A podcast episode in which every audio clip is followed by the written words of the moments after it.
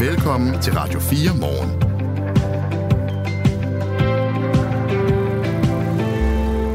De første minkfarme bliver lige nu revet ned, og det er tre år efter, at flertal i Folketinget besluttede, at øh, danske mink skulle aflives for at dæmme op for en mulig mutation af coronavirus i de her mink. Lidt senere så skal vi tale med Ole Bertelsen, og han er en af de 10 avlere, der lige nu kan se sin øh, farm blive forvandlet til ruiner. Og Louise Simonsen skal vi også tale med. Hun er formand for foreningen Danske Mink, og det er om cirka et kvarter. Du kommer også til at høre om en by, hvor butikkerne dør, og livskvaliteten er rekordlav. Og luftforureningen stikker helt af. Det er København. Og øh, jamen, hvordan kan det dog hænge sammen? Det med luftforureningen er ikke så svært at forstå, men at butikkerne også dør, det er nye ord på et område, som øh, normalt er forbeholdt øh, det, man kalder udkants Danmark, sådan lidt øh, diplomatisk. Morten Reimer, han er selvstændig kommunikationsrådgiver og rejser den her øh, problematik om en halv time i Radio 4 morgen. Vi skal også tale med en prisvinder, som er i stand til at føre dialog på et område, der er rigtig svært, nemlig mellem jøder og palæstinenser. Og hvad ellers, Claus? Har du noget i ærmet? Ja, vi skal jo tale øh, dyrepoliti lige om lidt. Det er om cirka et par minutter. Lad os gøre det med det samme. Klokken er 6 minutter over 8. Radio 4. Ikke så forudsigeligt. Et nyt dyrepoliti skal nemlig håndtere sager med vandrygte og mishandling af dyr. Det skal oprettes under dansk politi, og det betyder faktisk, at folk skal komme i fængsel, hvis ikke de behandler dyrene ordentligt. Det er i hvert fald sådan, det lyder i et borgerforslag, som har opnået de magiske 50.000 underskrifter, som gør, at politikerne i hvert fald skal forholde sig til det som lovforslag inde på Christiansborg.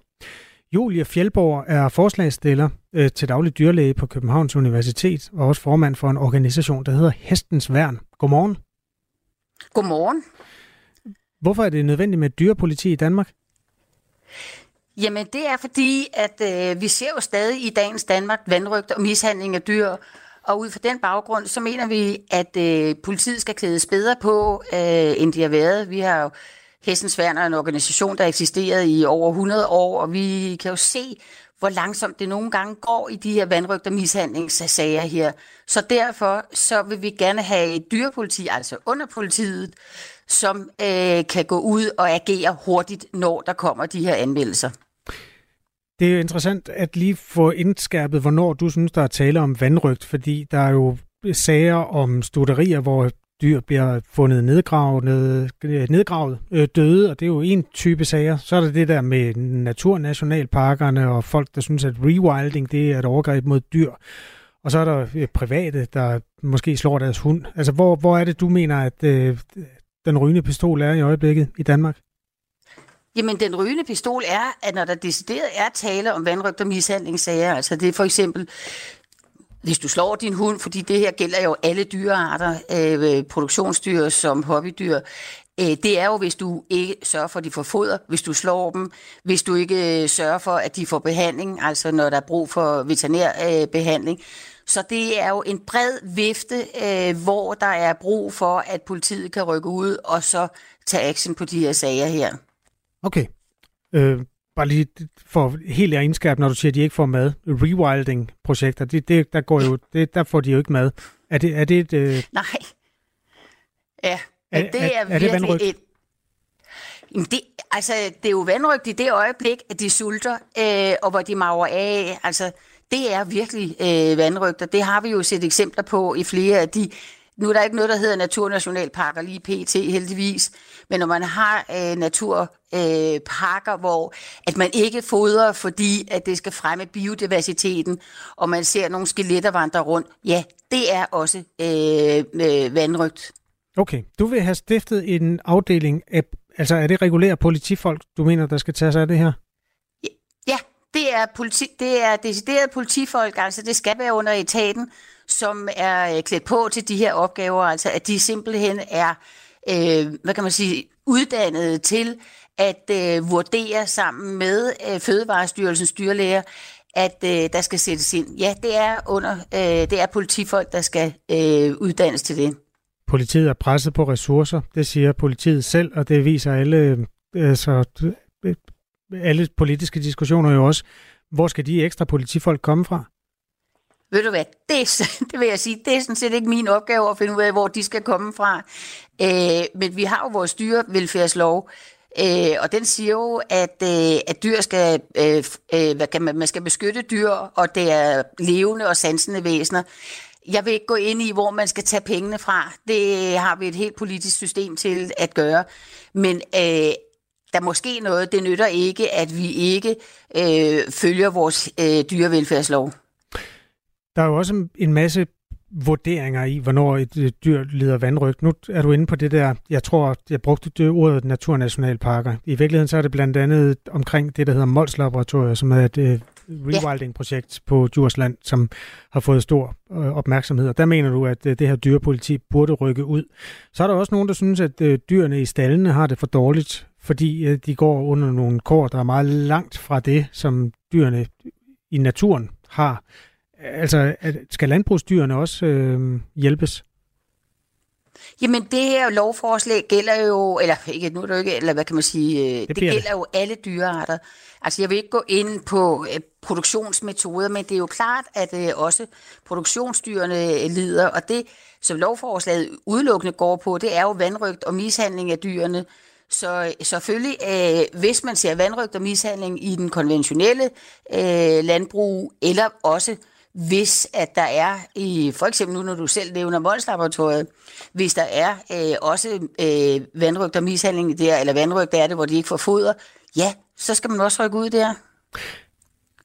Normalt sidder der jo en jurist, der tager stilling til, om der er sket vold, for eksempel mellem to mennesker, og så kan man øh, måle det ud fra nogle, altså, øh, hvis den ene har slået den anden, så er der tale om vold de her de kriterier, der skal til, før man taler om vandrygt, er de øh, så klare, at et, øh, en politifuldmægtig kan sidde og lave anklageskrifter ud fra dem nu? Jamen, jeg vil sige, at når vi for eksempel, øh, nu kan jeg jo kun snakke ud fra øh, hestens væren og de sager, vi får ind, der er vi jo ikke i tvivl om, når vi får sager ind, som, hvor, det virkelig er, hvor der virkelig er tale om vandrygt. Altså det er, når vi ser øh, nogle heste, som er totalt afmagret, eller hvor de ikke er behandlet, de har store sår, eller de har øh, meget, meget lange hove, som ikke er blevet beskåret i lang, lang tid de kan være det, der hedder forfangne. Vi er jo ikke i tvivl om det, og når vi sender det videre til politiet, så er det jo også fordi, at vi synes, at her må der gribes ind. Der kan vi ikke bare øh, med, med det mandskab, vi har hos os, sende, øh, hvad kan man sige, hestekyndige personer ud, men det kræver noget mere. I Folketinget sidder blandt andre Henrik Fransen, der er øh, gruppeformand for Moderaterne og en del af flertalsforeningen, øh, flertalsregeringen. Øh, Godmorgen, Henrik Fransen. Ja, godmorgen. Mener du, der skal oprettes et uh, separat dyrepoliti under politiet? Nej, det mener jeg nok. Det er en, og, øh, hvad skal man sige, at fejlanvende af de begrænsede politiressourcer, vi har. Det er jo sådan i dag, der har politiet jo allerede opgaven, øh, hvis der foregår øh, ulovligheder, så skal de jo skride ind. Jeg ved også, at politiet har et, uh, rigtig godt samarbejde med fødevaremyndighederne omkring kontroller af dyretransporter og den slags ting. Så oprette et decideret dyrepoliti, det mener jeg simpelthen, det er at og hvad skal man sige, at bruge politiressourcerne forkert. Julie Fjellborg, hvad siger du til det? Der er allerede et system. Jamen, Ja, men, men det er rigtigt. På papiret er der et system, og der er forskellige steder, hvor der er dyrevelfærdsenheder i politiet, men de bliver bare ikke brugt optimalt. Altså, vi er jo ude for i vores forening, at der går flere uger, inden der sker noget, eller hvor sagerne bare bliver behandlet på papiret og henlagt. Og derfor mener vi, at der skal simpelthen øh, ske noget. Der er jo selvfølgelig stor forskel på, hvordan det er i de forskellige politikredse, men der er nogle steder, hvor det går hammer langsomt, hvor der ikke sker noget før flere uger efter, at vi er kommet med en anmeldelse, og det er ikke ok. Så jeg vil sige, at øh, der er åbenbart nogle steder, hvor man ikke er gearet ordentligt til at øh, handle, når der kommer de anmeldelser her. Hvad siger du til det, Henrik Fransen? Systemet virker ikke, som det er nu. Det er selvfølgelig vigtigt, at øh, den lovgivning, vi har i Danmark, det bliver overholdt, også på dyrevelfærdsområdet. Øh, det skal der ikke være nogen som helst tvivl om. Jeg tænker også, når man taler, øh, hvad skal man sige, vandrygt, det at øh, dyr, som, øh, hvor det er mennesker, der har ansvaret for at passe dem og sikre, at de har det godt, der tror jeg, det er vigtigt, at man hver eneste gang, øh, man skal tage stilling til noget, også har en dyrlæge indover, så man får et, øh, et fagligt, øh, en faglig vurdering af, øh, og en dyrlæges øh, udtalelse om, Øh, er der tale om vandrygt? Øh, er der tale om, om, om ting, der gør, at dyret lider. Det er den ene ting. Den anden er, hvor slemt er det? Hvor meget skal man skride ind? Øh, og så videre. Øh, det er lidt, man kan jo ikke sådan gå hen og spørge en, øh, en hund af, om den, øh, om den føler sig vandrygtet, eller en hest, om den føler sig vandrygtet. Jeg er helt med på, at der er nogle meget, meget grælde eksempler. Øh, der kan være jo se, at det er galt, men, men jeg tror, det er vigtigt også for, for dokumentationen og så videre, at man har en dyrlæge ind over hver gang. Var det noget for dig, Julie Fjeldborg, der er brug for en dyrlæge? Ja, selvfølgelig. Det er så ikke mig, der går ud, men altså, der har vi jo hele Fødevarestyrelsens dyrlæger, der bliver tilkaldt i de her situationer. Og det er jo klart, politiet kan jo ikke gå ud alene i de her. Det er rart at have en, en dyrlæge med, som har den øh, veterinærfaglige baggrund til at, øh, hvad kan man sige, vurdere de her sager her. Jo, selvfølgelig er det en sam, et samarbejde mellem øh, politiet og også øh, en dyrlæge. Det er klart. Tak til jer begge to. Julie Fjeldborg, altså dyrlæge på Københavns Universitet og formand for Hestens Værn. Og så altså øh, også en af dem øh, bag det her forslag, som nu har nået 50.000 underskrifter. Og også til dig, øh, tak til dig, Henrik Fransen. Ja, velkommen. Folketingsmedlem for Moderaterne. Altså et af de 179 folketingsmedlemmer, så kommer til at forholde sig til det her borgerforslag. Klokken er 16 minutter over 8. Det her er Radio 4 morgen. De første minkfarme de bliver lige nu revet ned, og det sker tre år efter, at det flertal i Folketinget besluttede, at danske mink skulle aflives for at forhindre en uh, mulig mutation, som det hed, af coronavirus i, i mink, altså forhindre den uh, mutu, mutation i at sprede sig. Og en af de minkavlere, der lige nu kan følge med i det her nedrivningsarbejde, det er dig, Ole Bertelsen, tidligere minkavler på Midtjylland. Godmorgen. Godmorgen. Hvad er det, der sker på din uh, minkfarm uh, lige nu? Altså, der går en masse mennesker rundt og er i gang med at rive ned, og jeg kan se, at der er nogen, der er i gang med at tage noget tagplader væk, og Jamen, alt muligt sortering er i gang, for det skal sorteres alt sammen. Så jeg kan jo se, at der er container og alt, og små bokse, så jo, der er gang i den. Hvad gør det ved dig i maven, Ole Bertelsen, når du står og kigger på det lige nu? Ah, det er sådan lidt forskelligt, fordi... Øh, og det er ikke lige regnet med, men altså, jeg har selv bygget det op fra grunden, ikke også? Så nu ser jeg så omvendt rækkefølge, hvor det bliver brudt ned. Så jo, øh, det går ondt, men det er dejligt, det foregår nu, fordi jeg var en af de 25 øh, prøvesager, og endelig at sker der noget, og jeg kan se, at det går stærkt, når de først går i gang, så det er jeg rigtig meget glad for. Ja. Hvad er det, du er glad for? Altså, du siger, ja, det er dejligt. Der bliver taget sag om det nu, og så det bliver fjernet, så vi kan komme videre. Fordi mm. der er så mange øh, minkavler, der går og venter, ikke også? Og nu er jeg så en af de få heldige, der kan se, se at, at nu der er lys for enden af tunnelen, og øh, jeg har fået en erstatning, så jeg er tilfreds, og så kan jeg komme videre nemlig herfra. Ja. Hvad er det, du skal videre med så, Ole Bertelsen? Ja, men jeg tror, at vi nok afhænder det her, fordi jeg har ikke nogen lyst til at, at, at, at være her, fordi der er for lidt... Øh, der er for, der er for mig vedligeholdelse og for lidt indtjening for mig, så jeg vil hellere videre og have noget, der er mindre, sammen med min kone, og så nyde øh, livet sammen der. De fleste af de her minkfarme, de ligger i Vest- og Nordjylland, og nu er man altså gået i gang med at, at rive de første farme ned. Øh, 10 øh, farme rent faktisk. Bygningsstyrelsen betegner arbejdet med at rive de mange farme ned som Danmarks historiens største nedrivningsopgave i nyere tid. Og indtil videre så har 220 avlere søgt om at få revet deres øh, farme ned, og styrelsen venter også, at der vil komme flere, der, der er modtaget i alt 1227 ansøgninger om erstatning. Og som du selv var inde på før, Ole Bertelsen, så har du jo fået erstatning. Øh, så hvad skal der så ske med, med, med grunden, når det her nedrivningsarbejde det er afsluttet? Jamen altså, den her grund, hvor de står på, den er ikke så stor, for jeg, jeg er ikke så stor en avler, så den bliver planeret med øh, efter forskriften, hvor det ender med en gang mul, og så har jeg lavet træerne stå rundt om, så det er sådan en dejlig biodiversitet, så hvis der kommer nogen og køber det og bruger til en ridebane, så kommer det til at være alle tider til i hvert fald.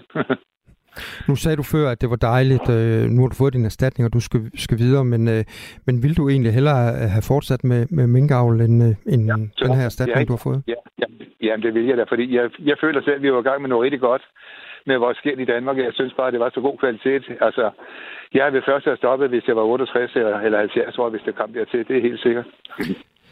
Hæng lige på, Ole Bertelsen. Vi skal også lige sige godmorgen til Louise Simonsen. Hun er formand for foreningen Danske Mink. Godmorgen.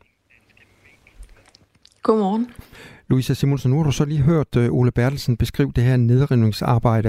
Han er en af de første 10 uh, øh, til at få sin farm øh, revet ned. Øh. hvordan står det generelt til med, med efterslæbet fra beslutningen om at, at aflive øh, danske mink? Ja, det ser... Øh, ja, der, der er jo positive ting, der sker, både ved, at der er nu 10 farme, der bliver revet ned, og jeg kunne se her til morgen, da jeg var inde og, og tjekke, at der er 90 farme, der har været besøgt øh, med henblik på at få deres erstatning. Så der sker jo noget, men det er, det er lidt, der sker i forhold til, at vi er øh, over tre årsdagen, før at beslutningen blev taget, synes jeg. Altså, hvad mener du med det? Altså, det går simpelthen for langsomt. Ja, jeg synes, det er helt uhørt, at der sidder over 6.000 mennesker i den her branche og venter på at kunne øh, få deres øh, retmæssige erstatning og så kunne komme videre. Hvis vi lige går tilbage til Ole Bertelsen, øh, sidder du med samme følelse, at det, det simpelthen har taget for lang tid, det her? Fuldstændig. Det er helt uhebelt, det her. Ja, det kan lade sig gøre. Det kan tage så lang tid, fordi der er mange mennesker, der går ondt på jo. Det er helt sikkert. ja. Så Louise Simonsen, øh, nu har vi så hørt Ole Bertelsen beskrive, hvordan det, det, det var at, at, at få revet øh, minkfarmen ned. Hvordan er stemningen sådan generelt blandt minkavlerne så lige nu? Hvordan oplever du det? Jamen det er jo en blanding, også ligesom vi kan høre hos Ole, at der er både øh, en, en lettelse over, at der nu endelig sker noget, men man skal huske, at det er jo ikke en beslutning, avlerne selv har taget, at de står i den her situation, så det er jo lidt øh, ambivalent både at være ked af at miste noget, og glad for, at der nu endelig sker noget, så man i hvert fald kan komme videre, om det så er det, man allerhelst, eller, eller ej, så er det i hvert fald vigtigt for alle mennesker, at man ikke øh, står stille. Nu er det så blevet muligt at få opstartsstøtte, som det hedder, til de, til de minkavler, der ønsker øh, at begynde på en frisk, altså som minkavler. Øh, støtten er på 20.000 øh, euro, og den kan søges frem til øh, midt øh, i 24, altså næste år. Det er noget, som I Danske ja. Mink også hjælper jeres medlemmer med at, at søge. Er det et tilbud, som der er mange, der benytter sig af? Øh, indtil videre er der omkring 20, der har henvendt sig øh, med henblik på at søge det. Øh, vi står simpelthen i den øh, problematik, øh, at, at vi mangler farme, som øh, de nye avler, øh, der kunne tænke sig at blive eller fortsætte med at være minkavler, kan benytte. Øh, så sidder der nogen derude med en minkfarm, de øh, kunne tænke sig at lege ud til, til nye avler, så øh, vil det være kærkommet, fordi det er klart, at øh, det hænger jo sådan sammen, at vi skal have en farm at komme minkene ind på. Og det kunne jo være din, øh, Ole Bertelsen, tidligere minkavler på Midtjylland. Er det slet ikke fristende for dig at tage imod de her 20.000 øh, euro og så øh, komme i gang med minkavl igen? Nej, ikke her på Sjælland. Det, det, jeg vil næsten kalde det for umuligt, fordi der, vi har ikke nogen organisation tilbage, vi har ikke nogen forcentrale tilbage, og vi har ikke nogen afstyr tilbage, og uh, min far var ældre dato, ikke også, og jeg havde en alder, hvor jeg sagde nej tak. Ikke her hos mig. Hvordan er stemningen blandt dine øh, kolleger på, på Midtjylland, der hvor du bor? Den er sådan, at øh, og nogen vil gerne have fortsat, hvis det var muligt, ikke også? Og føler, at det var dybt uretfærdigt, fordi de var i gang med noget godt, og nu går de så og ser på, at ja, måske begynder at ske noget, og, og de kan så se, at der sker noget hos mig, og håber på, at de snart selv kan, kan få det overstået. Sådan er det jo, ja. Nu siger du, at der ikke er nogen organisation tilbage. Altså, der er jo Foreningen Danske Mink, øh, som øh, Louise Simonsen er formand for, øh, og hende har vi også med på linjen. Tror du ikke, at øh, minkbranchen kan blive genrejst igen? Jo, men ikke på som i gamle dage, hvor vi var verdensførende. Det tror jeg ikke på. Det bliver sådan en mere niche, hvor man øh, nogle få kan lave noget godt, og så håber, håber jeg på, at de kan lave nogle gode skin og tjene nogle rigtig gode penge, for det fortjener de. Mm. Hvad siger du til det, Louise Simonsen? Bliver vi aldrig nogensinde verdensførende igen? Jeg tænker, at øh, Ola har fuldstændig ret i, at det bliver slet ikke på, på samme størrelsesniveau, men, øh, men øh, altså selve kvaliteten og på, på, øh, på sigt er jeg helt sikker på, at det, det bliver øh, verdens bedste mink. Øh, helt sikkert er jeg enig i, at det bliver noget mere nichepræget, men det tror jeg egentlig også, alle er bedre tjent med, at øh, det arbejde, man laver, tjener sig, og at vi kan, kan holde det på et niveau, hvor alle kan følge med. Så nu er vi jo så gået i gang med at rive de her gamle øh, minkfarme ned. Sådan øh, overall, hvordan synes du, at den danske minkbranche ser ud øh, lige nu, øh, Louise Simonsen? Oha, det er svært lige at øh, tage fra, fra én vinkel, men, men altså, den ser jo fra nedrivningsaspektet øh, positivt ud i, at der nu endelig sker noget. Man kunne måske tænke sig, at der skete noget mere. Men øh, det ser ud til, at når man endelig er i gang, så går det hurtigt, og man kan også erstatningsmæssigt håbe på, at der bliver øh, kørt de første sager igennem, og så er det mere på præceden, så det også går hurtigere. Og med hensyn til opstart, jamen som sagt, det vi mangler øh, mest, det er farme, altså steder at placere de øh, yngre avler, øh, der godt kunne tænke sig at forblive avler eller komme i gang. Så øh, jeg tror, i løbet af et halvt år, et helt år, så ser det ganske fornuftigt ud, uanset om man var af, af den, der kunne tænke sig at lukke ned, eller af dem, der kunne tænke sig at fortsætte. Så det ser jeg frem til, at øh, kunne kigge ind i en tid, hvor der sker noget mere for alle. Ole Bertelsen, han er tidligere minkavler på Midtjylland, og Ole Bertelsen, øh, du står lige nu og kigger på nedrivningen af, af din gamle minkfarm. Øh, hvornår er det arbejde egentlig færdigt? Jeg går ud fra, at det er færdigt om en øh, fire års tid, så er vejret også til det. Ja. Så du kommer til at holde jul øh, uden udsigt til din minkfarm? Det er regner med, ja. Sådan sagde altså Ole Bertelsen, der er tidligere minkavler på Midtjylland, og Louise Simonsen, formand for Foreningen Danske Mink. Tak skal I have.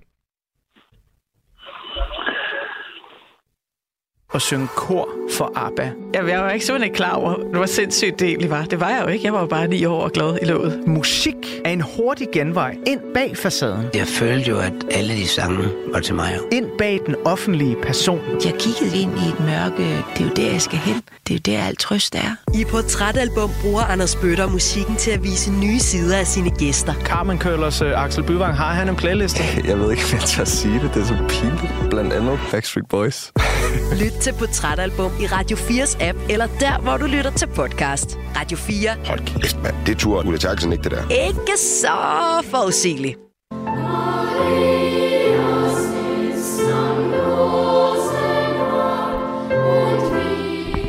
Maria Wiegenlied hedder den her. Det er et kor fra Wien. Det lyder smukt. Det lyder så dejligt. Tysk er et flot øh, sprog til kor. De her har ikke noget med det nye forskning at gøre, men det er for eksempel øh, skyld, jeg spiller dem. Også fordi de synger på tysk. Det, der er blevet påvist forskningsmæssigt, er, at drenge tager sig lidt mere sammen, når der er piger i nærheden. Det vidste vi godt, ikke? Det gjorde vi jo. Jeg kan da huske det på fodboldbanen, da jeg var knægt. Ikke? Altså, hvis øh, pigerne fra klassen de stod og kiggede på, så fik den da lige en ekstra takling. Det er øh, det samme, der gælder i drengekor. Øh, sagen er den, at man i et øh, et, et kor med, øh, med, med drenge i alderen mellem 16 og 19 år, der har man målt på, hvordan bassangerne tager sig sammen, når der er piger på deres egen alder til stede. Det lyder meget svært at, at forske i, men det er altså øh, noget, man har gjort. Øh, det er offentliggjort i Biology Letters. Et tysk elite-drengekor har øh, optrådt to gange med det samme stykke musik. Jeg skal lige finde ud af, hvad det er for et. Det er en fuga i hvert fald, så ved du det. Mm. Og bassdrengene, undskyld, det er dem med de dybe stemmer. Fuldstændig rigtigt. Og det, det her, det var noget bak, og der lavede man den så i to øh, versioner. Hvis man havde piger, der var i alderen 15-16 år til stede, så viste det sig, at de drenge, der sang de dybe stemmer, boostede deres vokale præstation i en grad, så det kunne måles. Ikke med det menneskelige øre nødvendigvis, men i hvert fald øh, i, nu siger jeg noget, jeg ikke har forstand på overhovedet, men man kunne omdirigere mere energi ind i et frekvensbånd omkring 3000 Hz, kendt som sangerens formand. Det lyder ja, teknisk. Det er meget teknisk. Øh, Peter Geller, der er professor i neuroscience på Aarhus Universitet øh, og første forfatter til studiet, har talt med The Guardian, og han siger, drengenes sang lyder mere strålende og har en mere attraktiv, ringende kvalitet, når piger er blandt publikum. Men det er diskret, påpeger han. Øhm, så er det, man tænker, vi mennesker er der nogle særlige øh, væsener. Men det er vi i virkeligheden ikke, fordi det samme øh, gør, gør sig gældende i dyreriget. Det kunne være frøer, og for så vidt også øh, de små øh, crickets. Forkyllinger. Forkyllinger. De kommer med en bestemt lyd, siger du, når de skal tiltrække øh, en mage. Er det de, det? Ja, og de, de brummer lidt ekstra, mm-hmm. øh, når, når de sådan, hvad skal man sige, har glemt i øjet, ikke? Øh, jeg ved ikke rigtig, hvor det her stykke forskning øh, peger hen, for i virkeligheden er det, som du siger, noget vi har vidst lige siden vi var teenager. Når pigerne er der, så takler man lidt mere igennem. Det gør korsangerne altså også. Nu er det påvist. Efter nyhederne skal vi se nærmere på en by, der har det svært. Øhm, butikkerne lukker blandt andet, øh, og så får man i øvrigt en bundplacering i opgørelsen over livskvalitet. Det er det simpelthen hovedstaden altså den store by, der hedder København, hvor man ellers skulle tro, at øh, lige præcis specialbutikkerne burde kunne eksistere. At folk har det svært på livskvaliteten, det er så lidt et andet område, men de to ting flyder sammen i en kritik, der kommer fra Morten Reimer, som er selvstændig kommunikationsrådgiver. Han har arbejdet med nogle af de politiske partier, og han synes simpelthen, at de danske politikere øh, taler for meget om provinsen og taler landområderne op, og burde tale noget pænere og noget mere om hovedstaden. Morten Reimer, han er med i Radio 4 morgen om 5 minutter. Det er radioprogrammet af befolket Kasper Harbo, Claus Andersen og nyhedsvært Henrik Møring. Klokken er halv ni. Nu er der nyheder på Radio 4. Israel har ikke fuld kontrol over hele Gazastriben. Det siger Kristi Dagblads Mellemøst-korrespondent Allan Sørensen, efter at Israels forsvarsminister i aftes hævdede, at Hamas har mistet kontrollen over Gaza. Hamas har stadigvæk sit, sit øh, øh, militante netværk øh, øh, i store dele af Gaza. Måske ikke i det nordlige Gaza, hvor Israel er i øjeblikket, men stadigvæk i Gaza by og også længere sydpå. Hamas mistede sit parlament tidligere på ugen, og måske er det derfor, at Israels forsvarsminister mener, at Hamas har tabt kontrollen med Gaza. Så man kan sige, at på den regerende øh, side, der, der har Hamas ikke længere sin, sin, øh, altså sin infrastruktur. Der har man mistet sin, sine institutioner osv. Men selvfølgelig er der stadigvæk en infrastruktur, øh, når det gælder øh, terrorbevægelsen. Tisemejeri og dagligvarekæden Coop fjerner skruelåg på de fem mest solgte mælketyper og vender tilbage til den gamle måde at åbne kartongen på. EU har bestemt, at alle plastlåg på drikkeflasker og kartoner skal være fastmonteret for at minimere plastik i naturen. Det har dog skabt skarpe reaktioner fra kunder, der synes, det er blevet besværligt at hælde mælk op med det fastmonterede låg, siger ansvarlighedschef i Coop Thomas Roland. I vores kunder øh, langt hen ad vejen øh, er blevet irriteret over de her nye låg, som, som skal hænge fast. Øh, og det er jo en, en ny EU-forordning sådan set, der, der gør, at øh, man ikke må have skruelåg på, som, som kan tages af, fordi der er en risiko for, at de havner i miljøet. Ændringen kommer dog kun til at gælde for de fem mest solgte mejeriprodukter. De mest brugte mælketyper er jo selvfølgelig øh, de, de bedste at starte med, hvis du også skal undgå at bruge øh, den mængde plast, der følger med. 4 ud af 10 ønsker at gå ned i arbejdstid. Det viser en undersøgelse fra Centrum Venstretanken. Severa skriver politikken. Severa har spurgt lønmodtagere mellem 18 og 61 år, der arbejder mindst 30 timer om ugen, hvordan de vil prioritere mellem lønstigninger og lavere arbejdstid over de næste fem år. 43 procent af lønmodtagerne ønsker at gå ned i tid i løbet af de kommende fem år, også selvom det betyder en lavere løn, end de ellers kunne have fået. 47 procent ønsker at arbejde som nu, mens 10 procent svarer, at de ikke ved det. De, der vil ned i tid, ønsker i snit at arbejde 4,3 timer mindre om ugen. Sundhedsminister Sofie Løde vil give flere penge til overlevende kræftpatienter, som døjer med alvorlige senfølger, det siger hun til Berlinske. Vi skal sørge for, at der er reelle tilbud til behandling af senfølger. Det har vi hidtil ikke været gode nok til og haft nok opmærksomhed på, siger sundhedsministeren til avisen. Hjælpen skal komme som en del af den plan, der sikrer 600 millioner kroner ekstra til kræftområdet i de kommende år. Blandt andet skal 100 millioner kroner bruges på at udvide og forenkle lovgivningen, skriver avisen, så flere kraftpatienter med betydelige tandproblemer kan få tilskud til deres tandlægeregninger. Den islandske by Grindavik er nu helt lukket ned efter myndighedernes alarm om et vulkanudbrud, som kan ramme Island når som helst. Det skriver svenske Aftonbladet. I går fik byens indbyggere mulighed for at lade en person fra alle familier få 5 minutter til at hente vigtige ejendele i deres boliger. Regn og byer 3-10 grader jævnt til hård vind, som aftager i løbet af eftermiddagen. I aften og i nat regn eller byer flere steder. Temperatur ned mellem frysepunktet og 5 graders varme. Det her er Radio 4 morgen. Husk, at du kan sende os en sms på 1424. Kampen mellem by og land er jo også kampen om de ressourcer, som der ikke er så mange af. Og øhm, man overser lidt København i den ligning, mener Morten Reimer, der er selvstændig kommunikationsrådgiver og tidligere rådgiver i flere politiske partier, også Venstre og Radikale er det. Godmorgen, Morten Reimer. Øhm, altså, hvad er problemet? Problemet er jo, at at der er et rigtig, rigtig stort fokus på, hvordan man gør livet bedre ude i landdistrikterne, og det kan der være rigtig mange gode grunde til. Men når man har et så ensidigt fokus på landdistrikterne, så kommer det i den offentlige konsensus og den offentlige debat ligesom til at lyde som om, at der ikke er nogen problemer i byerne også. Der er ikke noget at klage over, hvis du bor tæt på et hospital, eller du har masser af indkøbsmuligheder, eller du har masser af muligheder for at sende dine børn i skole. At så siger man, jamen så er alle problemer løst, så er der ikke noget at klage over. De tre ting, du blandt andet fremhæver, og det er noget, du gør i en øh, kommentar på Altinget, altså netmediet Altinget, der skriver om dansk politik, det er butiksdød, massiv forurening og en bundplacering mm. over øh, livskvaliteten. Mm.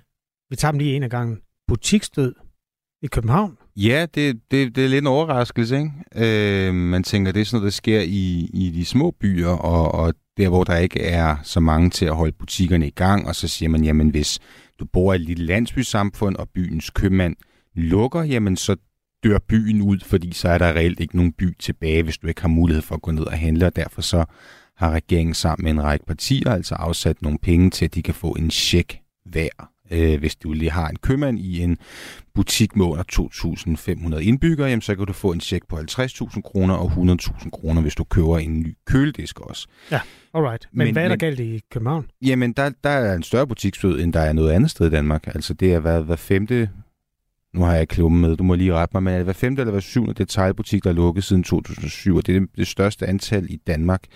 Og så nævner jeg som, som konkret eksempel, at på, på, på Østerbro, hvor der jo er masser af mennesker og masser af mulighed for at komme og, og, og, og få nogle kunder, jamen der er der faktisk øh, hver fjerde butik, der er lukket lige nu.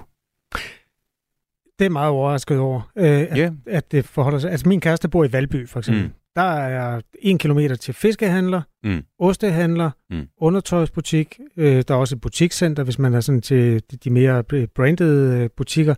Altså, det kan da godt være, at man skal bevæge sig 3-4 kilometer for at finde en, øh, en stokkebutik. Men i København mm-hmm. har jo alt. Altså, hvad, hvad er problemet egentlig? Altså, det, at den enkelte, det er selvfølgelig et problem for den enkelte butiksejer, men... Selvfølgelig. Vi skal have flere stokkebutikker. Ej, jeg tror, at, at problemet er jo, at, at hvis du er butiksejer og, og ikke kan få det til at løbe rundt på Østerbro, hvor der vil gå ud af masser af mennesker til at gå i butikker, og så ser du din regering og de partier, som måske burde repræsentere byerne, de sender checks til små byer, hvor der bevisligt ikke er nok mennesker til at holde en butik i gang, så vil du nok tænke, men hvorfor, hvorfor i verden skal vi ikke have noget? Vi kan jo heller ikke få det til at løbe rundt. Men tror du ikke, det er, der, du skal skelne mellem en dagligvarerbutik og en specialbutik. Øh, altså... En specialbutik, der kan være tusind årsat til en butik lukker. I København er det jo ikke, fordi der ikke er nok mennesker. Det er måske, fordi butikslejen er for høj. Det er, fordi folk køber ting på nettet. Der kan være rigtig mange gode grunde. Mm. Men jeg synes jo, det, det er bemærkelsesværdigt, at når en butik lukker i et lille bysamfund, jamen så er det noget, som skal behandles på Christiansborg. Når butikker lukker i meget, meget stort antal i København, jamen så trækker vi lidt på skuldrene og siger, at det er nok, fordi de sælger noget, folk ikke gider at have. Lad os tage det næste punkt på din liste. Du synes, vi taler for lidt om den massive forurening mm. i København. Mm. Ja, det er rigtigt. Jamen, det, det er jo, at, at et, et, et overraskende stort antal københavnere dør som, som enten direkte eller indirekte konsekvens af luftforureningen i København. Den er dødelig, og det synes jeg, der er noget, vi burde tale rigtig, rigtig meget om at du ikke kan gå udenfor og, og gå en tur uden at, at udsætte din lunger for ekstrem forurening. Du kan heller ikke sætte dig hjem bag lukkede vinduer, fordi der er også luft inde i lejligheder, og den kan du også dø af. Det synes jeg, der er et stort problem. Og det tror jeg ikke, vi havde accepteret, hvis det havde været et hvilken som helst anden by end København. Hvad bygger du det på?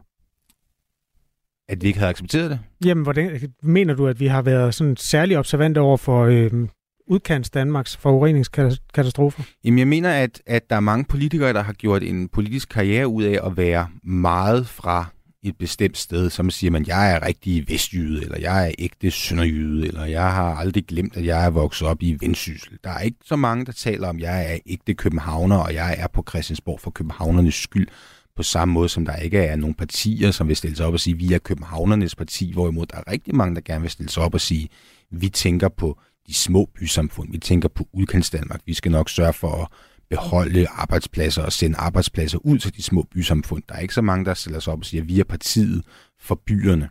Det synes jeg er mærkværdigt. Hvor er du egentlig selv fra, Morten Reimer? Øh, jeg bor på Frederiksberg.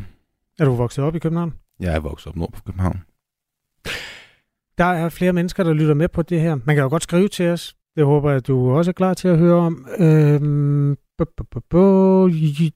Trine skriver til os, hun bor i Valby, der er cirka hver tredje butik lukket. Der er mange øde områder mm. og legemål, der står ledige. Mm. Nå, ja, alright. Det må jeg æde. Øh, Lykke skriver, det er faktisk sådan, at når en butik lukker på landet, så får indbyggerne der et sted mellem 5 til 10, måske 15 km til indkøb. Mm. Det er derfor, hjælpen skal prioriteres der. Mm. At folk i København skal bevæge sig 3-4 km for at komme til en butik. Det er jo intet i forhold til, hvad vi gør, mm. skriver Lykke. Det er også rigtigt. Er det, er det egentlig godt, at der er sådan en konkurrence om, hvem der har det værst? Nej, det synes jeg er forkert. Øhm, jeg synes, det er dumt at sige, at fordi nogen har det skidt, jamen så må dem i den anden ende af landet have det godt. Det er jo, min pointe er jo ikke, at nu skal vi begynde at sige, at alting er godt i provinsen, og alting er lort i København. Yes, min pointe er jo at sige, at det ikke er en konkurrence om, hvem der har det værst det her. Og det ikke er fordi, at nogen har det skidt, som andre har det godt. Der kan være problemer i København, der bliver overset, fordi der er et meget stærkt fokus på, hvordan det er ude på landet. Jeg taler med Morten Reimer, der øh, er selvstændig kommunikationsrådgiver og øh, bor på Frederiksberg. At der er, bor 1,8 millioner mennesker i Region Hovedstaden, altså knap en tredjedel af Danmarks befolkning. Øhm, Morten Reimer, er der, er der noget politik, du vil med det her? Er det noget, der er bestilt af nogle politiske partier? Jeg spørger, fordi du, er, du har tidligere arbejdet for Venstre og Radikale. Der er ikke nogen, der har bedt mig at skrive den her klubben. Øhm, og det undrer mig lidt, at jeg skal skrive den her klubben, at der ikke er en politiker, der sætter sig ned og skriver den samme klubben. Jeg har jo fået henvendelser fra politikere, efter den er kommet ud, som siger, det er sgu også rigtigt og godt set, og det burde vi selv have skrevet. Hvem var det? Ja, det er nogen, der ikke har lyst til at være radio. okay. Men, men der er ikke en, en politisk kapital i at skrive sådan en klumme her, fordi at der er det her simple matematikstykke med, at hvis du skal have valgt et mandat ind i Jylland, jamen så får du et mandat ind for meget færre stemmer, end hvis du skal have valgt ind, en ind i København. Der er flere, der er valgt ind vest for Storbælt end øst for Storbælt. Derfor så giver det rigtig, rigtig god mening at tale til folk øst for, undskyld, skulle vest for Storbælt, og så ikke så meget øst for Storbælt. Og det betyder jo, at, at den her konsensus, der er om, at, at provinsen er overset, og landdistrikterne er underprioriteret, det, det passer simpelthen ikke. Altså, der er rigtig, rigtig meget fokus på, hvordan man skal gøre livet bedre for folk ude på de små samfund, som kan være meget berigtiget, mm, berettiget, men det betyder jo ikke, at man så skal underprioritere, hvordan det er at bo inde i København. Der er også den her undersøgelse med livskvaliteten, du nævnte i starten, at, at det overraskede af mig, at når man undersøger, hvor har folk den højeste og den laveste oplevede livskvalitet, der, hvor folk er gladest, det er i Ringkøbing Skjern. Der, hvor de aller, aller, aller mindst livskvalitet, det er i København. Morten Reimer, tak fordi du har rejst øh, den her oversete problemstilling. Jamen selvfølgelig. God dag. I lige måde. Morten Reimer er altså selvstændig kommunikationsrådgiver og har skrevet på Altinget, hvis du har lyst til at læse i fuld længde, hvad det er, han har på hjerte her.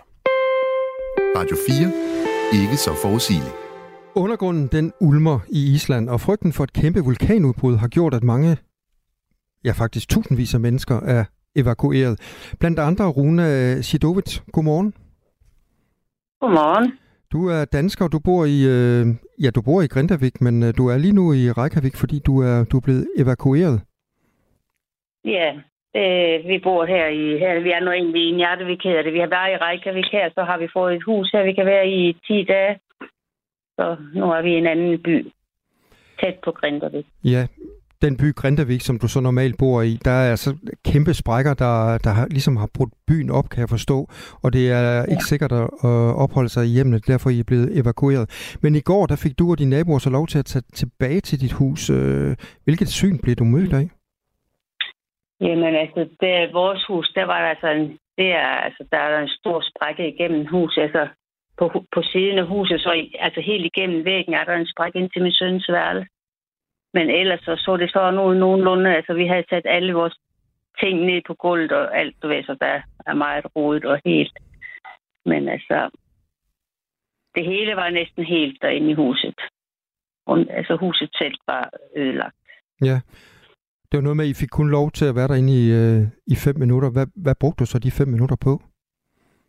Jamen altså, det var bare at tage alle de værdi, værdigenstande, som man sådan synes, man egentlig skulle have med, og det var egentlig bare sådan nogle billeder og, og minder, og, og så en masse tøj, og det hele blev bare midt i nogle tasker, og så bare vi løb frem og tilbage der, altså, ja, og tog det, som vi synes, at vi skulle have med.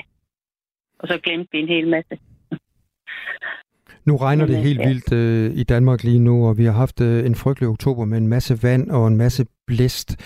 Øh, det er sådan det voldsomme vejr, vi kan, vi kan opleve her i, øh, i Danmark. Det kan virke meget uvirkeligt at høre om, hvordan undergrunden den sådan ulmer og jordskæld får alt til at ryste hele tiden. Hvad er det for nogle øh, naturkræfter, som man kan mærke i Island, øh, som er på spil lige nu? Jamen altså, det er, altså, sådan, altså, det er meget værende normalt. Det er meget normalt, at vi kan mærke nogle, altså, nogle jordskæld en gang imellem, men det her, det var altså bare helt... Altså, de var helt vedholdende. De holdt slet ikke, så det er ikke noget, vi er vant til heller på den måde her overhovedet. Men hvordan føles det?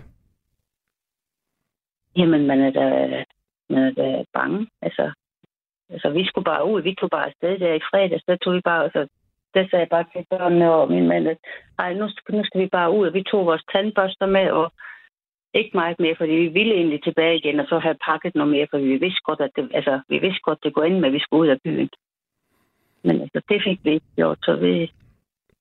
Fordi at, altså, vi blev bare så, ja, forskrækket alle sammen, at vi skulle bare tage. Natten til søndag blev der registreret 880 øh, sådan mindre jordskælv i Island. Den største aktivitet er lige nordøst for den islandske by øh, Grindavik, som vi har talt om. Øh, den magma, der løber i en 15 km lang sprække under Grindavik, menes at være tættere end 800 meter på jordens overflade. Og folk med forstand på vulkaner, de beretter om, at øh, det her meget vel kan være forstadiet til et øh, større vulkanudbrud. Og Rune øh, Sidovits, Sidovic, øh, du har så boet i Island i 30 år, og du arbejder på et hospital i Reykjavik. Har du nogensinde øh, oplevet noget øh, så slemt som det her? Mm, nej, ikke at vi har skulle overgive, overgive byen. Vi har oplevet altså, jordskæld før, men nej, overhovedet ikke som det her. Det har jeg ikke. Men der har været vist andre steder på Island. Men øh, ikke, at det har evakueret byen eller noget. Nej. Nu er I så blevet øh, evakueret. Vi talte om lige før, at øh, i går var du lige sådan kort vej inde og besøge, øh, eller se mm. dit, øh, dit hjem. Har I fået noget at vide om, hvornår I faktisk skal flytte tilbage? Nej, det ved vi slet ikke noget om. Jeg ved, og, og, og som jeg siger, så ved vi heller ikke, at vi har lyst til at bo der igen. Altså, det, det kan jeg ikke rigtig lige forestille mig, hvordan. Hvorfor ikke? Jamen, fordi at, altså, da vi kom ind i byen i går, der kunne vi bare se altså, det hele, hvordan altså, nogle steder der er der vejene sunket, altså helt, jeg tror, de snakker om det er 1,20 meter. Altså, der er, altså hele, hvor idrætshuset der, der i Grindavik, det er, det er også helt sunket mange, altså det ser bare helt anderledes ud, og så ved man ikke, om det er sikkert. Altså, er der mange, der har det som dig, tror du? Ja, det, det har det. Så, så, så har vi mødt så mange, altså det, når det helt by, der er, der ikke er der mere, dem har vi så mødt mange andre steder, du ved, for eksempel i Reykjavik, og, og altså, ja, vi har det alle sammen på samme måde. Hvad er det for følelser, der går igennem jer øh, islændinge, øh, når I, øh, når I oplever den her slags? Jamen, så altså, jeg har bare aldrig oplevet det her før på den måde, så det, jamen, det ved jeg ikke. Altså, man ved ikke, hvor man har et hjem, eller, eller ja, vi ved ingenting. Altså, vi står bare her, og vi er glade for, at vi har hinanden, og det skal man da også bare tænke på, at, at det er det, der er. Men altså, det er vores hjem, og vi har alle vores, alt det, vi har samlet igennem alle de år, og, og det skal man måske til at begynde på på nyt, fordi at man ikke lige kan se sig selv bo der nu. Alle vores venner og familie, og. Rune, ja. Runa Shidovic, øh, alt det bedste til dig og din familie herfra. Ja. Tak fordi du tak var med her til morgen. Ja. ja. Hej hej. Hej. Radio 4. Ikke så forudsigeligt. Nu skal vi vende os mod en pris, der blev uddelt i går, og som vi i en vis forstand også blev varmet op til i det her morgenprogram. Sagen er den, at øh, foreningen Brobyggerne, som øh, mest bliver repræsenteret i det tidligere folketingsmedlem Øslem Sekic, øh, også blev indstiftet af den tidligere overrabiner Bent Melchior. Og i hans navn findes der en pris, der hedder Bent Melchior-prisen. Det dykkede vi ned i, fordi det er lidt interessant, at en muslim, Øslem Sikic, uddeler en pris i en jødisk mands navn, i en tid, hvor fronterne mellem de to øh, folk, befolkningsgrupper jo er trukket rigtig, rigtig hårdt op. Øslem Sikic sagde blandt andet sådan her fronterne jo trukket ret hårdt op, og rigtig mange er meget optaget af skyldspørgsmålet, altså og hvem man holder med. Øh, altså som om krigen og de ødelæggelser og civile tab skulle være en del af en fodboldskamp med en vinder og en taber. Så situationen er utrolig alvorlig, og alt det mig og Bent Melcher i sin tid bygget op, altså det er simpelthen så trist at se. Der kan jeg også bare se, at grøften bliver dybere, alt det vi har bygget op forsvinder og stille og roligt. Grøften er blevet dybere, sagde Øslem Sikic i går. Senere på dagen delte hun så prisen ud, at den gik til Jakob Skovgaard Petersen, der er religionshistoriker og professor i islam på Københavns Universitet. Og han er med i telefonen nu. Godmorgen. Godmorgen. Og tillykke med prisen. Tak skal du have. Er det også din oplevelse, at de her to befolkningsgruppers dialog er mere ødelagt end nogensinde før? Altså, hvis du taler ned i Israel og Palæstina, det, gør jeg. det vil jeg også tro. Øhm, men det er jo, nu har jeg lige kommet hjem fra Cairo, og det er jo selvfølgelig også noget, man følger med i de omkringliggende lande med stor gro. Øh, og i deres øh, fjernsyn ser man mere, end hvad man ser i vores fjernsyn om, hvad der sker netop nu med Israels bombninger. Mens øh, nogle af deres kanaler i hvert fald spillede Hamas' øh, terrorangreb og brutale forfør, øh, altså myrderier, noget ned i forhold til, hvordan vi har gjort. Så man får også lidt hver sit billede af det. Men begge parter ved godt, at begge parter har begået forfærdeligheder. Du har jo øh, arbejdet med det her felt i, i mange år. Hvad, hvad kan man sige, der er det nye i fjendskabet mellem de her to grupper? Altså nede i Israel og Palæstina, øh, der er der jo på en måde ikke så meget nyt øh, i den forstand, at øh, man har ikke fundet de fredsløsninger, som man i perioder har kunne arbejde på. Det har i mange perioder stået stille, men når det står stille, bliver det ligesom værre for palæstinenserne, fordi israelske bosættere breder sig, og øh, palæstinenserne ser i Gaza er lukket inde. Så den status quo, den føles øh, uudholdelig. Og det er jo så det, øh, nogen føler, de er brudt ud af, men altså på en helt forfærdelig, øh, morderisk måde. Og Israel har også svaret igen, men på en helt forfærdelig måde også. Så det står selvfølgelig meget, meget slemt til dernede. Men der er også skrevet i det, og der skal findes løsninger. Og i lang tid har man ikke været særlig optaget af det. Så der er jo det helt store diplomatiske apparat er i gang, og øh, aviser og debatter og alt sådan noget drejer sig jo også om, hvordan det for fremtiden kan komme til at se ud. Og derfor har vi brug for folk af Bent Melchiors og for den sags skyld Øslands øh, kaliber. Og folk for dig, øh, folk som dig, hvis man skal øh, spørge hende. Øh, Jakob Skovgaard Petersen taler jeg med nu, som vandt øh, Bent Melchior-prisen, eller vandt, det er måske den forkerte måde at sige det på, men altså blev tildelt den. Øh, begrundelsen for Øslem Sekic lød. Han har stået i brandpunkterne selv og er blevet personangrebet så mange gange, men ikke en eneste gang er han selv kommet over. I så mange år har han med sit arbejde og sine studier bygget bro mellem Vesten og Mellemøsten. Det der med personangrebene, det har jeg godt lagt mærke til, at øhm, altså hvis man er israelsk øhm, på en eller anden måde, enten magthaver eller journalist, så kan man ikke komme igennem med sine budskaber, uden at der stilles spørgsmålstegn ved en. Omvendt, så kom folk, der kommer fra den palæstinensiske side, bliver også øh, pålagt nogle, nogle biases, i, og, og derfor er dialogen måske sværere end nogensinde før. Hvordan oplever du det? Altså, hvordan kan man bygge en bro der?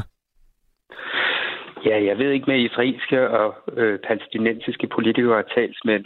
Øhm, Israel har haft øh, nu her det sidste øh, over et år en meget ekstrem højere regering, og de har absolut ikke lagt bånd på sig selv. Og det har øh, Hamas' tilhængere absolut heller ikke. De prøvede lidt på et tidspunkt, men det var falsk. Øh, så dernede, der øh, er de helt kompromilløse, dem der nu har magten de forskellige steder. Og det skal vi selvfølgelig meget nøje replicere, altså, eller gentage her i øh, Danmark. Øh, og det er jo selvfølgelig også sådan noget, som øh, står for, og det er jeg meget enig i. Øh, jeg har jo selvfølgelig som øh, forsker på Københavns Universitet ikke den store politiske indflydelse direkte, ikke engang på medier og offentlighed. Men vi underviser, vi har jo et institut, hvor der går både araber og jøder, vi har lærere, der er araber og, og jøder. Vi er gode til at håndtere det, synes vi. Vi har prøvet det før. Det her er nok den største gang i min levetid. Det det voldsomste, der er sket dernede. Men jeg er ret fortrøstningsfuld på det plan. Det er nok lidt mere på gadeplan, øh, hvor mange, mange mennesker, især med arabisk baggrund, er meget, meget rystet over de daglige billeder. Man kan sige, at det Hamas gjorde, det var hurtigt overstået i al sin gro, mens det her fortsætter jo dag ud og dag ind. Og det er en meget farlig situation, vi på den måde står i, også her i Danmark. Et af de mennesker, der hører Radio 4 morgen, har brugt sin mobiltelefon til at skrive en sms til nummer 1424. Han skriver, det er ikke en kamp mellem muslimer og jøder. Det handler om Palæstina mod Israel. Er du enig i, at man kan gøre det op på den måde, Jakob Skovgaard Petersen? Øh, altså, det handler jo om jord, der ligger i Palæstina, og som Israel har det meste af, og øh, de andre stykker, Gaza og Vestbreden, øh, som nominelt er palæstinensiske, har Israel også ret meget kontrol med. Og det, det er status quo, som det er. Det handler om det. Man kan jo godt som jøde have mange forskellige syn på Israel og den her konflikt, og det kan man også som araber øh, eller som muslim. Og muslimer bor jo også i Indonesien og langt væk. Men man kan dog se, at mange arabere er meget optaget af det her. Nu har jeg selv været i Cairo. Det var nu ikke alle arabere, der var optaget af det. Men det er også fordi, det er farligt at vise alt for stor sympati for Hamas i Ægypten, som det er. Så det vi jo igen og igen ser, når det drejer sig om Israel-Palæstina, det er, at det har enorme ringe i vandet. Det gør masser af mennesker i Danmark, som hverken er jøder eller palæstinenser eller muslimer, øh, de alligevel også har stærke meninger om det her, i forhold til hvis det var en konflikt i Afrika eller Asien et andet sted. Og det har en lang historie bag sig, som vi alle sammen kender, eller i hvert fald til dels kender. Så det er noget, der involverer mange, mange mennesker, øh, og Hamas kaldte jo også sin øh, offensiv og angreb, øh, det brugte sådan nogle islamiske ord om, for på den måde at få sympati langt uden for Israel-Palæstina. Så det er noget, der øh, griber folk, og det, øh, det kan vi jo alle sammen konstatere. Bare se vores egne medier, hvor meget de går op i de her ting. Jakob Skovgaard Petersen, tillykke med den her pris endnu en gang, og de pæne ord, som du fik med i går aftes. Tak skal du have. Og tak fordi du var med i Radio 4 Morgen. Jakob Skovgaard Petersen er altså religionshistoriker og professor i islam på Københavns Universitet. Du lytter til Radio 4 Morgen. Jeg cykler en del rundt øh, i Aarhus, og er til så oplever jeg at overhalet af en øh, hestblæsende scooter eller knallert, øh, når jeg kører der på cykelstien. Og det er mildt øh, sagt ikke øh, særlig fedt. Sylvester Guldberg Røn, du er vært på Ring til Radio 4, som går i luften her om øh, 10 minutter. Det er et af de emner, I har på dagsordenen i dag. Altså skal vi forbyde knallerter på cykelstierne i større byer? Hvem har I med? Jamen, øh, vi har Cyklistforbundet med, direktøren øh, for dem, for han har skrevet det i et debatindlæg i, øh, i Berlingske. Han mener simpelthen, at vi skal have knallerne ud af de øh, store byer, øh, fra, væk fra cykelstien, for som han skriver, der er ikke, øh, der er ikke noget værre end at, at have en dejlig cykeltur ude i den friske luft, og så køre sådan i slipstrømmen af en øh, benzinos fra sådan en øh, knaller der. Så ham skal vi tale med. Og så skal vi også tale med øh, formanden fra, en, øh, fra Danmarks største knallert-klub, som skal prøve okay. at gøre os lidt klogere på, den her knallert følelse, hvis ikke lige man har den i blodet, hvorfor er den så så fed, og øh, hvor træls ville det være, hvis, øh, hvis de her knaller, der skulle væk fra cykelstien, er også noget med, at det måske vil være lidt farligt. Der er trods alt over 100.000, 100 der ejer en knaller i Danmark, så hvis de alle sammen skal væk fra cykelstien, så vil det måske ikke være helt at foretrække, mener han. Det lyder som om, det godt kan give lidt ballade på tråden i dag. Det håber jeg. Det hvad, håber jeg som altid. Hvad skal vi ellers høre om? Jamen, vi skal faktisk tale lidt videre om noget, som jeg tror, i også var inde på, nemlig øh, AI og øh, sorg. Altså at man kan tage øh, sine afdøde, dem man savner, dem man øh, mm, elsker, ja. og øh, generere dem i AI, så man øh, simpelthen kan have en samtale med nogen, der ikke er her mere. Der er en, øh, en amerikansk AI-programmør, som har uploadet sin egen far til AI. Og, fordi, det har han gjort til, til sine egne børn, så de kan tale med farfar. Ja, han vil nemlig gerne have, at uh, hans endnu ikke fødte barn skulle møde sin farfar. Og det lyder jo egentlig meget smart, men det lyder også sådan lidt som en robotterne kommer og overtager verden film, hvor det lige pludselig venter på at gå galt. Uh, og vi tager, uh, vi tager snak med en soveforsker, som godt kan se perspektiverne i, at det måske kan hjælpe med at bearbejde sorg, men måske også er en lille bitte smule, øh, ja, hvad kan man sige, sund skeptisk over, hvor det her det kan ende, ende hen. Og så skal vi øh, en tur ud i menighedsrådene, kan jeg forstå. Ja, for i mange år, der har øh, ja, de danske trosamfund og folkekirken været øh, undtaget ligebehandlingsloven. Altså øh, et menighedsråd måtte simpelthen godt sige, vi vil ikke have dig som præst i vores øh, menighed, kun fordi du er kvinde. Der står steder i Bibelen, der kan være øh, måder, man læser Bibelen på, hvor der står, at øh, kvinder ikke skal være præster, selvom øh, næsten 6 ud af 10 danske øh, præster er kvinder. Men det bliver der lavet om på nu? Den øh, ja, den undtagelse er nu fjernet, men der er stadig nogen, der mener, at det var en dårlig idé, fordi der er nogle mindretal i folkekirken, som ja, læser Bibelen på den måde, og derfor så mener de, at det ligesom er mindretallet, der taber på, at den her øh, undtagelse nu er væk. Så vi tager også øh, debatten, selvom undtagelsen nu er fjernet. Gode emner, Sylvester Guldberg Det Du skal håber jeg. afsted ind i studiet ved siden af. Ja, så øh, husk lige at ringe til mig. God fornøjelse. Tak. Efter Ring til Radio 4 er der eksperimentet på midten, altså det politiske øh, magasin. Det er kl. 11.05, der handler om regeringen. Lige nu er der nyheder med Møring klokken er 9. Du har lyttet til en podcast fra Radio 4. Find flere episoder i vores app, eller der, hvor du lytter til podcast. Radio 4. Ikke så forudsigeligt.